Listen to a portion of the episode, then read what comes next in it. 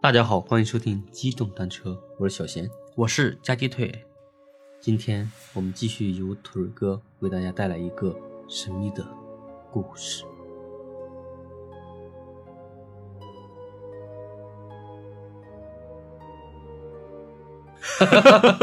有没有有没有张震那味儿？给您差远了。行吧，行吧，那我们也就不搞这种有的没的了。对对对行吧，今天呢，我们让腿哥给大家讲一个关于孟婆汤的故事。不是孟婆汤的故事。我知道，我的意思就是关于孟婆汤没有喝以后产下的后遗症，所以大家以后去的时候要喝孟婆汤。对，就像我们这个民间传说嘛，对吧？嗯这个人死了之后呢，要过奈何桥过奈何桥，然后嗯桥头有个人卖汤哈，姓孟，叫孟婆。嗯，喝完他的汤，把前世记忆就忘得一干二净。对重新投胎做人了。对，然后我们今天这个故事的主人公呢，可能就没没有喝嗯对，他把前世的记忆带到了今世啊。嗯，导致发了一连串的一些故事。对，行，那我们开始讲吧。嗯嗯嗯，这个故事呢，发生在我们的海南省嗯啊。海南省有一个东方市，在东方市呢有一个叫赶城镇的地方，然后这个镇里面呢有一个叫不墨村儿的地方啊。这个时间地点非常的详细，嗯大家如果非要较真的话，可以买张机票去这个海南东方市去打探打探。嗯，看这个事到底是真是假。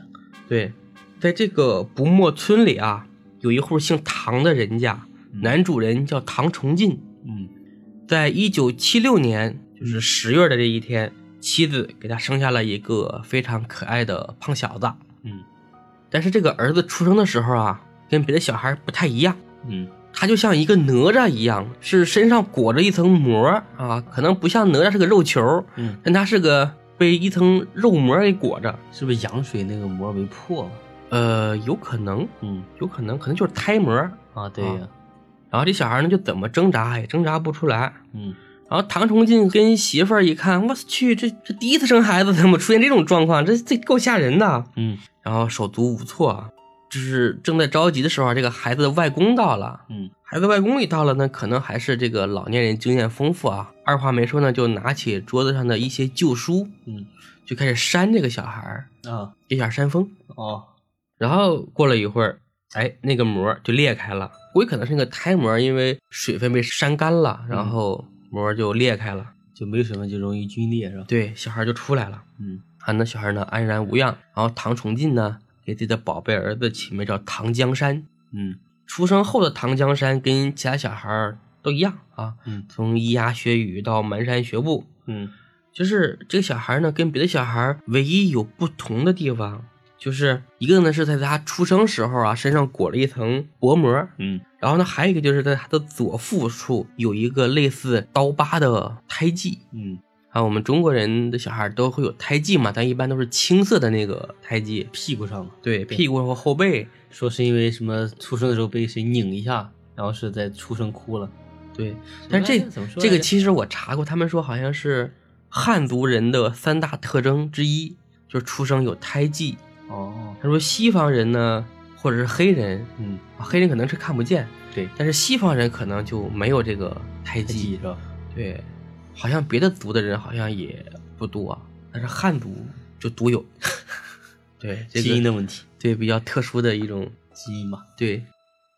但是这个胎记就是别人也不知道是什么情况，就以为它是普通的胎记啊。但是这个嗯胎记在后面呢，就有一个非常奇异的故今天的大秘密。故事啊。嗯 在七九年的一天啊，因为他是七六年出生嘛，嗯七九年的时候才三岁，平日里说话就还有磕巴的唐江山，因为小孩嘛，刚开始说话的时候还不利索说话，嗯突然就对他父母说呢，说他不是这儿的人，他是儋州新英镇黄峪村的人，这个时间地点也是非常的明确。嗯，说的就是有鼻子有眼儿的。对，然后他前世的父亲叫陈赞英，嗯他的原名叫陈明道。嗯，明道。对，不有个明星嘛，台湾的时候叫明道。对，对唐崇进和这个媳妇儿呢，听了儿子这番话呢，就觉得这个什么玩意儿？对，觉得荒诞不经啊。虽然说被吓了一跳，但是觉得这个小孩可能才小，或者看电视啊，或者是跟啊七九年应该学的有的没的，不学好。七九年应该没有电视，嗯可能是跟别的小孩学的。也就没有太在意。慢慢这事儿呢就淡忘了。嗯然后唐崇进呢，后来啊还时不时的跟儿子开玩笑说说你不是这儿的人，那你怎么到我家里来了？嗯然后唐江山后来有一次跟他爹嗯在闹的时候呢，他爸又说这样的话嘛，嗯然后呢，这他儿子就说呢，你不信是吧？你不信，那我跟你说几句儋州话。嗯，对，因为我们都知道啊，在南方这个方言就是差不同音对，差距的非常明显。嗯这个东方市和儋州两个地方的距离啊，大概是有一百多公里。嗯这样的话，这个语言的差距就非常的明显。嗯这时候呢，才几岁的唐江山就说了几句儋州话，嗯而且说的非常流泪，非常流利。在这个不墨村啊，人们是不讲儋州话的，而且也没有人会讲。你讲出来儋州话呢，也没有人能听懂。嗯，所以就以为他在瞎瞎对说。然后唐崇进呢，这时候就有点迟疑了啊，嗯说：“那我儿子真的是转世投胎来的？”嗯啊，这个疑问啊，真的是放在脑中啊，这个久久不能挥释怀。之不去对对对。但是又一想，说仅仅几句儋州话，也不一定能证明儿子就是儋州人，是不是在胡说八道。对啊，说不定就是网上学的。而且儋州话我也听不懂，对吧？你说啥你就是啥。可能小孩小孩刷抖音刷的，嗯。然后呢，随着这个唐江山又大了一点啊，嗯这个唐崇进呢就跟儿子打听他的前生的这个故事。那说，那你既然前世叫陈明道，你记得这么清楚，那你就给我讲一讲呗。嗯，说你前世到底咋回事儿？你怎么死的，对吧？对对对家里情况呗。嗯，然后唐江山呢也没有隐瞒啊，嗯就一五一十的把他这个前世的这个经历嗯都讲出来了。嗯他说他活着的时候是这个黄峪村的民兵干部，嗯，也是共青团员。呃，黄峪村的陈家啊，共青团员。对对对对对啊，是我的前辈啊，我曾经也是共青团员的。那你这么一说也是我的前辈，我也是共青团员。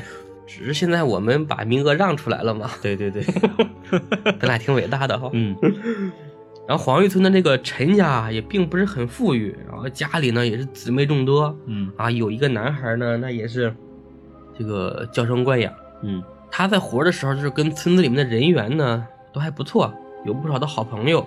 嗯谁家要是有个急事儿啊，他也都愿意去帮忙。一九六七年的时候，这个活着的陈明道啊，在九月七号的那天下午，他这个日子记得也太清楚了。对九月七号，秦明道呢和村里的几个伙伴啊，准备去外面买柴油，回来呢开碾米机。嗯走到与邻村交界的地方的时候啊，碰到了邻村的十几位村民。这时候呢，就呃有一个故事啊，就是双方的村民就是长期呢为了土地和灌溉的事宜啊，嗯积攒了不少的矛盾。嗯，光武斗啊就不知道有多少场。两个村的村民啊，因为一些小事又吵起来了，一激动嗯你就打呗，对吧？嗯然后打着打着啊，这个两边人都急眼了，对方有人就放了枪，四场土枪呗是吧？在六几年、六七年嘛，文革的第二年呀，那个时候世道多乱啊，而且那时候什么文斗、武斗啊，是吧，全都上了。有人放枪，有人动刀。陈明道的这个头上啊就中了一刀，后背呢也被砍了一刀，嗯腹部也被砍了一刀，是身中三刀。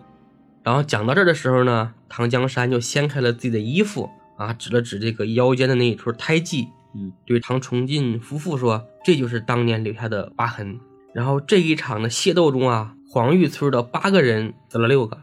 天哪！对，毕竟对方十几个嘛，嗯陈明道就是其中之一。嗯然后唐江山呢，把这个前生的故事啊，大概的说了一遍。这个唐崇进夫妇啊，吸了一口凉气啊，倒吸了一口凉气，嗯这还挺吓人的啊，讲的这么有鼻子有眼的哈，对跟真事儿一样。嗯然而呢，从这个不墨村到黄峪村儿，差不多有一百六十公里远的距离。嗯然后唐崇进呢，内心呢还是不愿意相信儿子说的是真的，总觉得这事儿太玄乎了。然后后来呢，这个事儿呢，就是在家里呢，虽然说是一件久而未决的一件事情吧，大家都每个人心头偶尔会想着这件事儿，对但是随着小孩的成长啊，这个家庭的生活琐事呀，这个日子呢，还是一天天的过去了。嗯但是这个事情啊，你想，如果说唐江山的描述都是真的，嗯那么我们民间传说中的这个投胎转世是吧？这个喝孟婆汤过奈何桥，嗯对吧？然后再经过阎王爷的审判，然后再这个什么重生、投胎转世，那都是真的了，是吧？对呀，但是他这件事情就给人们从侧面去印证了这件事情，嗯对吧？按理说就是真的，嗯但是他为什么还记得这个前世的事情啊？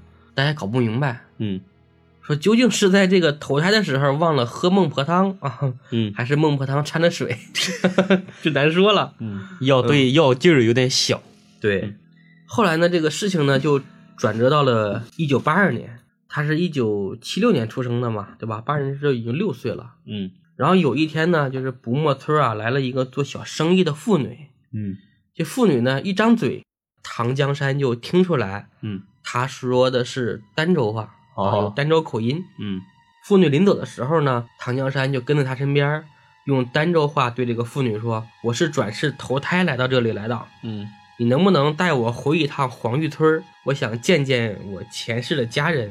嗯，”这个妇女一听，这这这这太荒谬了，是吧？而且这是你这开玩笑的吧？你对，而且你还只是一个六岁的孩子，嗯对吧？谁看你这不神经病吗？对呀，你这蒙谁呢？在这，对，这妇女就喊：“哎，谁家的疯孩子，快领回去，对吧？”嗯然后唐江山见这个妇女不肯带他回去嘛，嗯这个希望渺茫，然后他又找到了现在的爸爸唐崇进，嗯又哭又闹的让父亲带他回一趟儋州。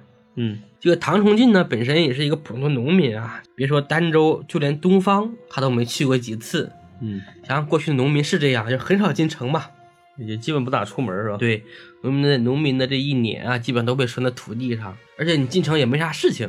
嗯，唐崇进就对这个唐江山说啊，广玉村在哪儿我都不知道，我咋领你你说？我咋去，嗯对？吧？我也没个手机导航，对吧？也没有五 G，怎么去？嗯，然后唐江山这时候就说，我知道啊，我认路啊。对呀、我清楚啊，嗯，我带你去。对吧？怎么坐车我都知道，我都早查好了，告诉你，对吧？我有百度啊。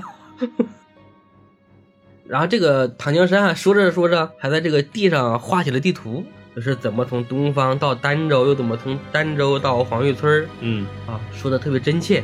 这时候唐崇进心里就想啊，说我儿子说的到底是不是真的？那可能真得去一趟，嗯是吧？那我就豁出去了，带着孩子去一趟，对吧？趁着这个农活不忙的时候，就全当是旅游了。对，解解孩子的这个疑惑。嗯然后跟家人商量好了呢，唐崇进就带着唐江山出发了。嗯按照唐江山说的路线，父子两人果然到达了新英镇，分毫不差。嗯，然后路线呢就是他儿子带的那个路线。对，而且当年呢，从新英镇到黄峪村还没有车，嗯唐崇进呢就一边背着唐江山，一边听着唐江山给他指路。我从镇上背到村里去的，你怎么着最少也得有十几里路呀。两个人就一路走一路聊啊，嗯是每到一处呢，唐江山就津津有味的给这个唐崇进讲这儿啊，对这儿曾经死过牛，嗯，那儿我曾经打过蛇，对吧？这边我拉过屎，那边我撒过尿。对，那是我们家地曾经。嗯然后这个夜色降临啊，就是几天都已经黑了，伸手不见五指了。父子二人呢，就终于到了黄峪村儿。然后唐江山从父亲的这个背上嗯就下来了。嗯他说：“我前世的家不好走，我领着你去。”啊，小孩真的是这个轻车熟路啊。嗯说着呢，唐江山就走了前面，七拐八拐之后，来到了一会儿人家的门前。嗯唐江山一把就推开了大门。你想是晚上啊，还是两个陌生人？嗯，这时候他们就走就那户了进去，人家，就对就直接惊醒了呗。毫不犹豫的就走了进去。嗯这时候呢，院子里面有一个老人，嗯这个唐江山张嘴就喊了一声“三爹嗯，”。院子老人这一听吓了一跳，说哟哟，你这个名字，你是谁呀、这不你起码应该就管我叫爷爷呀，嗯，怎么叫爹呢？对吧？对呀，然后就搞得这个很疑惑。唐江山这时候就给这个呃老人解释嗯说：“我是你的儿子陈明道，我还活着，没死。我魂儿还活着，人死了。然后这句话呢，就把老人吓得不轻，嗯对吧？一时之间就愣在了那里。嗯，这是哪儿的疯子、神经病啊？跑我家来了是吧？在哪看的野史啊？知道我儿子叫啥？对。唐江山呢，这时候呢，跑进了屋里，嗯就把自己的牌位从那个神龛里面拿了出来，嗯然后呢就扔到了地上，就说我还活着，嗯把我的牌位扔了吧。嗯院儿里的这个老人啊，就是唐江山的前世陈明道的爸爸嗯陈赞英。嗯陈赞英说：“我儿子死的时候都已经二十了，这过了这么多年，你这个六岁的娃娃怎么能是我儿子呢？道长了。对呀、返老还童了，嗯对吧？死而复生了。然后唐江山也知道这个老人啊，可能一时无法相信，嗯于是呢，他就把自己这个死前的经历啊重新讲述了一遍。嗯家里都有什么人啊，做什么工作呀，什么东西放哪儿啊，对吧？他在哪儿撒尿和泥啊，玩过，都说了一遍。嗯，在哪边那个炕头尿过尿啊，乱七八糟的他爹不知道，他全部给他翻出来。对，然后唐江山呢都一五一十的说出来了，嗯而且说的都分毫不差。嗯然后陈赞英 之前啊就没见过这个孩子，然后一些和儿子陈明道之前的往事，唐江山说的也都完全正确。嗯于是呢，陈明这才相信儿子真的是投胎转世了。这个消息瞬间就在农村传开了，嗯，给他当地炸锅了。在黄峪村对。嗯然后这时候全村人就里三层外三层都围过来了。然后陈明道就说：“二愣子，喂，这个大牛，狗腿子。对，然后就聊的特别亲热，嗯。跟大家，而且这些事情呢也都讲得很清楚。嗯，然后这时候呢，大家都不得不信。为了验证他的身份，嗯。然后呢又请来了陈明道生前的女友，嗯。他女友呢叫谢树香。嗯。陈明道生前和这个谢树香是非常恩爱的，嗯。两个人呢也经常出入在一起啊，嗯。经常去山上啊，去哪里去约会去玩儿。嗯。本来都已经定好了婚期，嗯，就马上要结婚了，没想到这个陈明道就突然出事了。撒手而去。嗯两个人呢本来是想在六八年完婚嘛，但嗯结果他六八年死了。嗯然后恋爱中呢，就肯定有很多就是只有两个人知道的秘密嘛。嗯然后谢寿香呢就问陈江山，嗯他们生前发生过哪些特别令人难以忘记的事？嗯，那你在后山那时候怎么怎么地？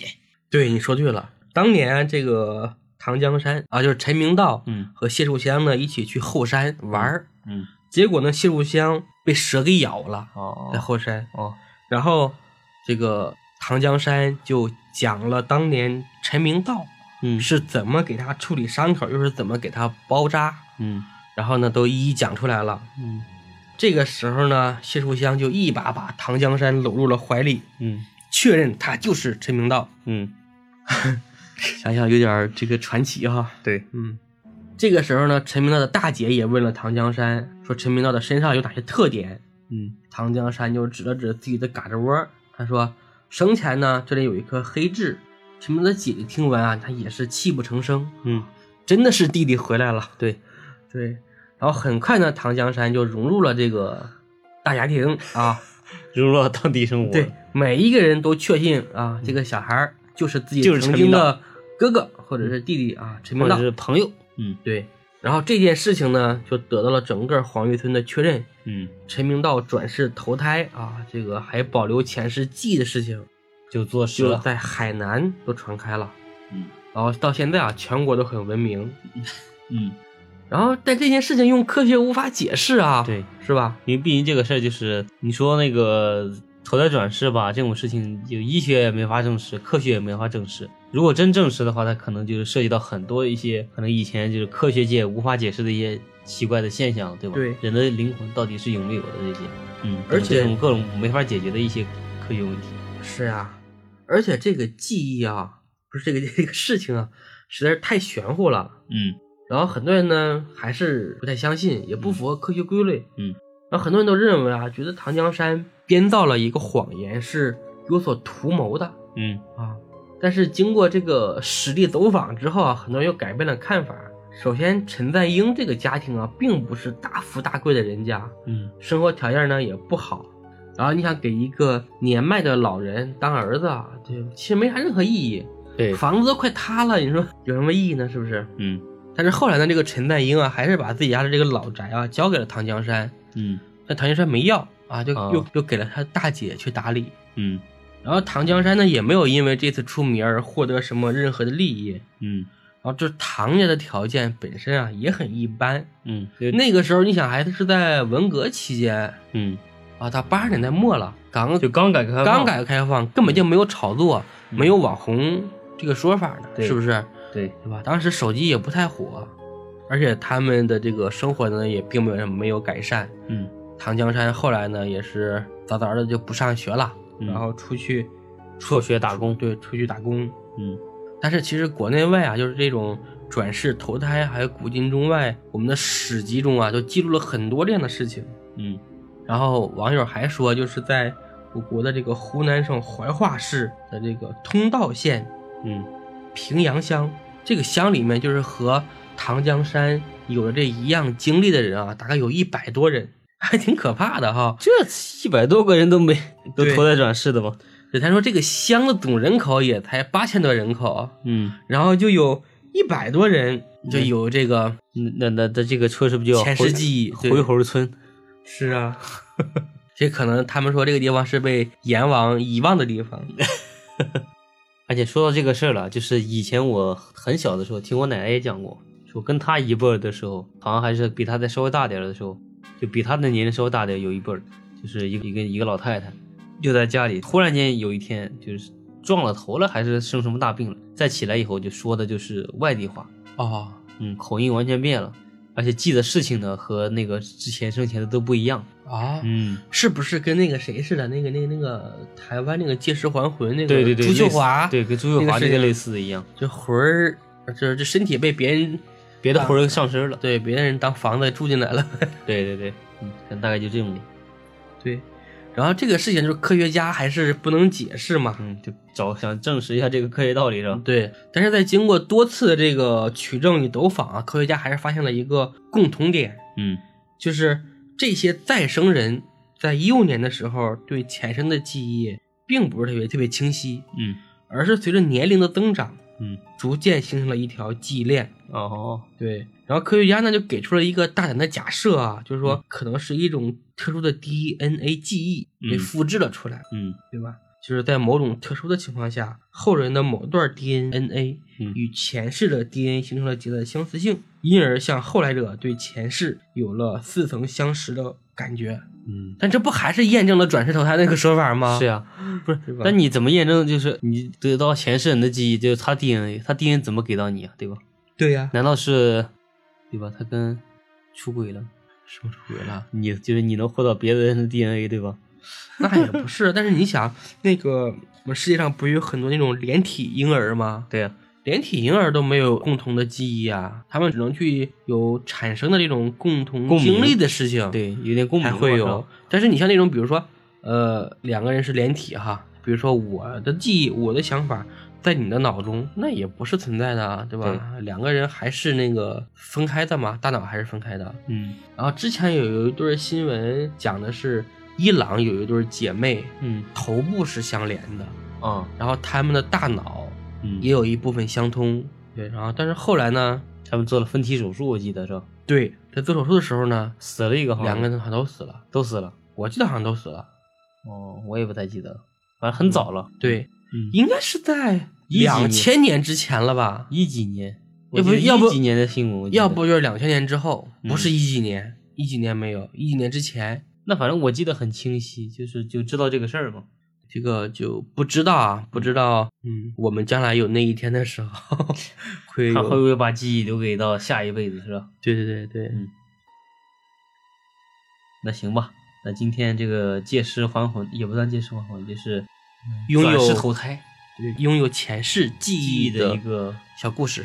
嗯，就给大家讲到这里。对，大家如果说非要探索的话，可以去海南求证一下。对对，有结果的时候给我们讲一讲啊，对，到时候给你们发点红包可以根据我们那个在刚才故事里面提供的这些就是线索。对蛛丝马迹，看看这个事情到底是不是真的。嗯，嗯，大家也可以去搜一下，叫唐江山，大唐的唐啊，大唐江山的那个江山，江山如画的江山。嗯嗯，行，那就本期到这里结束，嗯，好，拜拜。拜拜。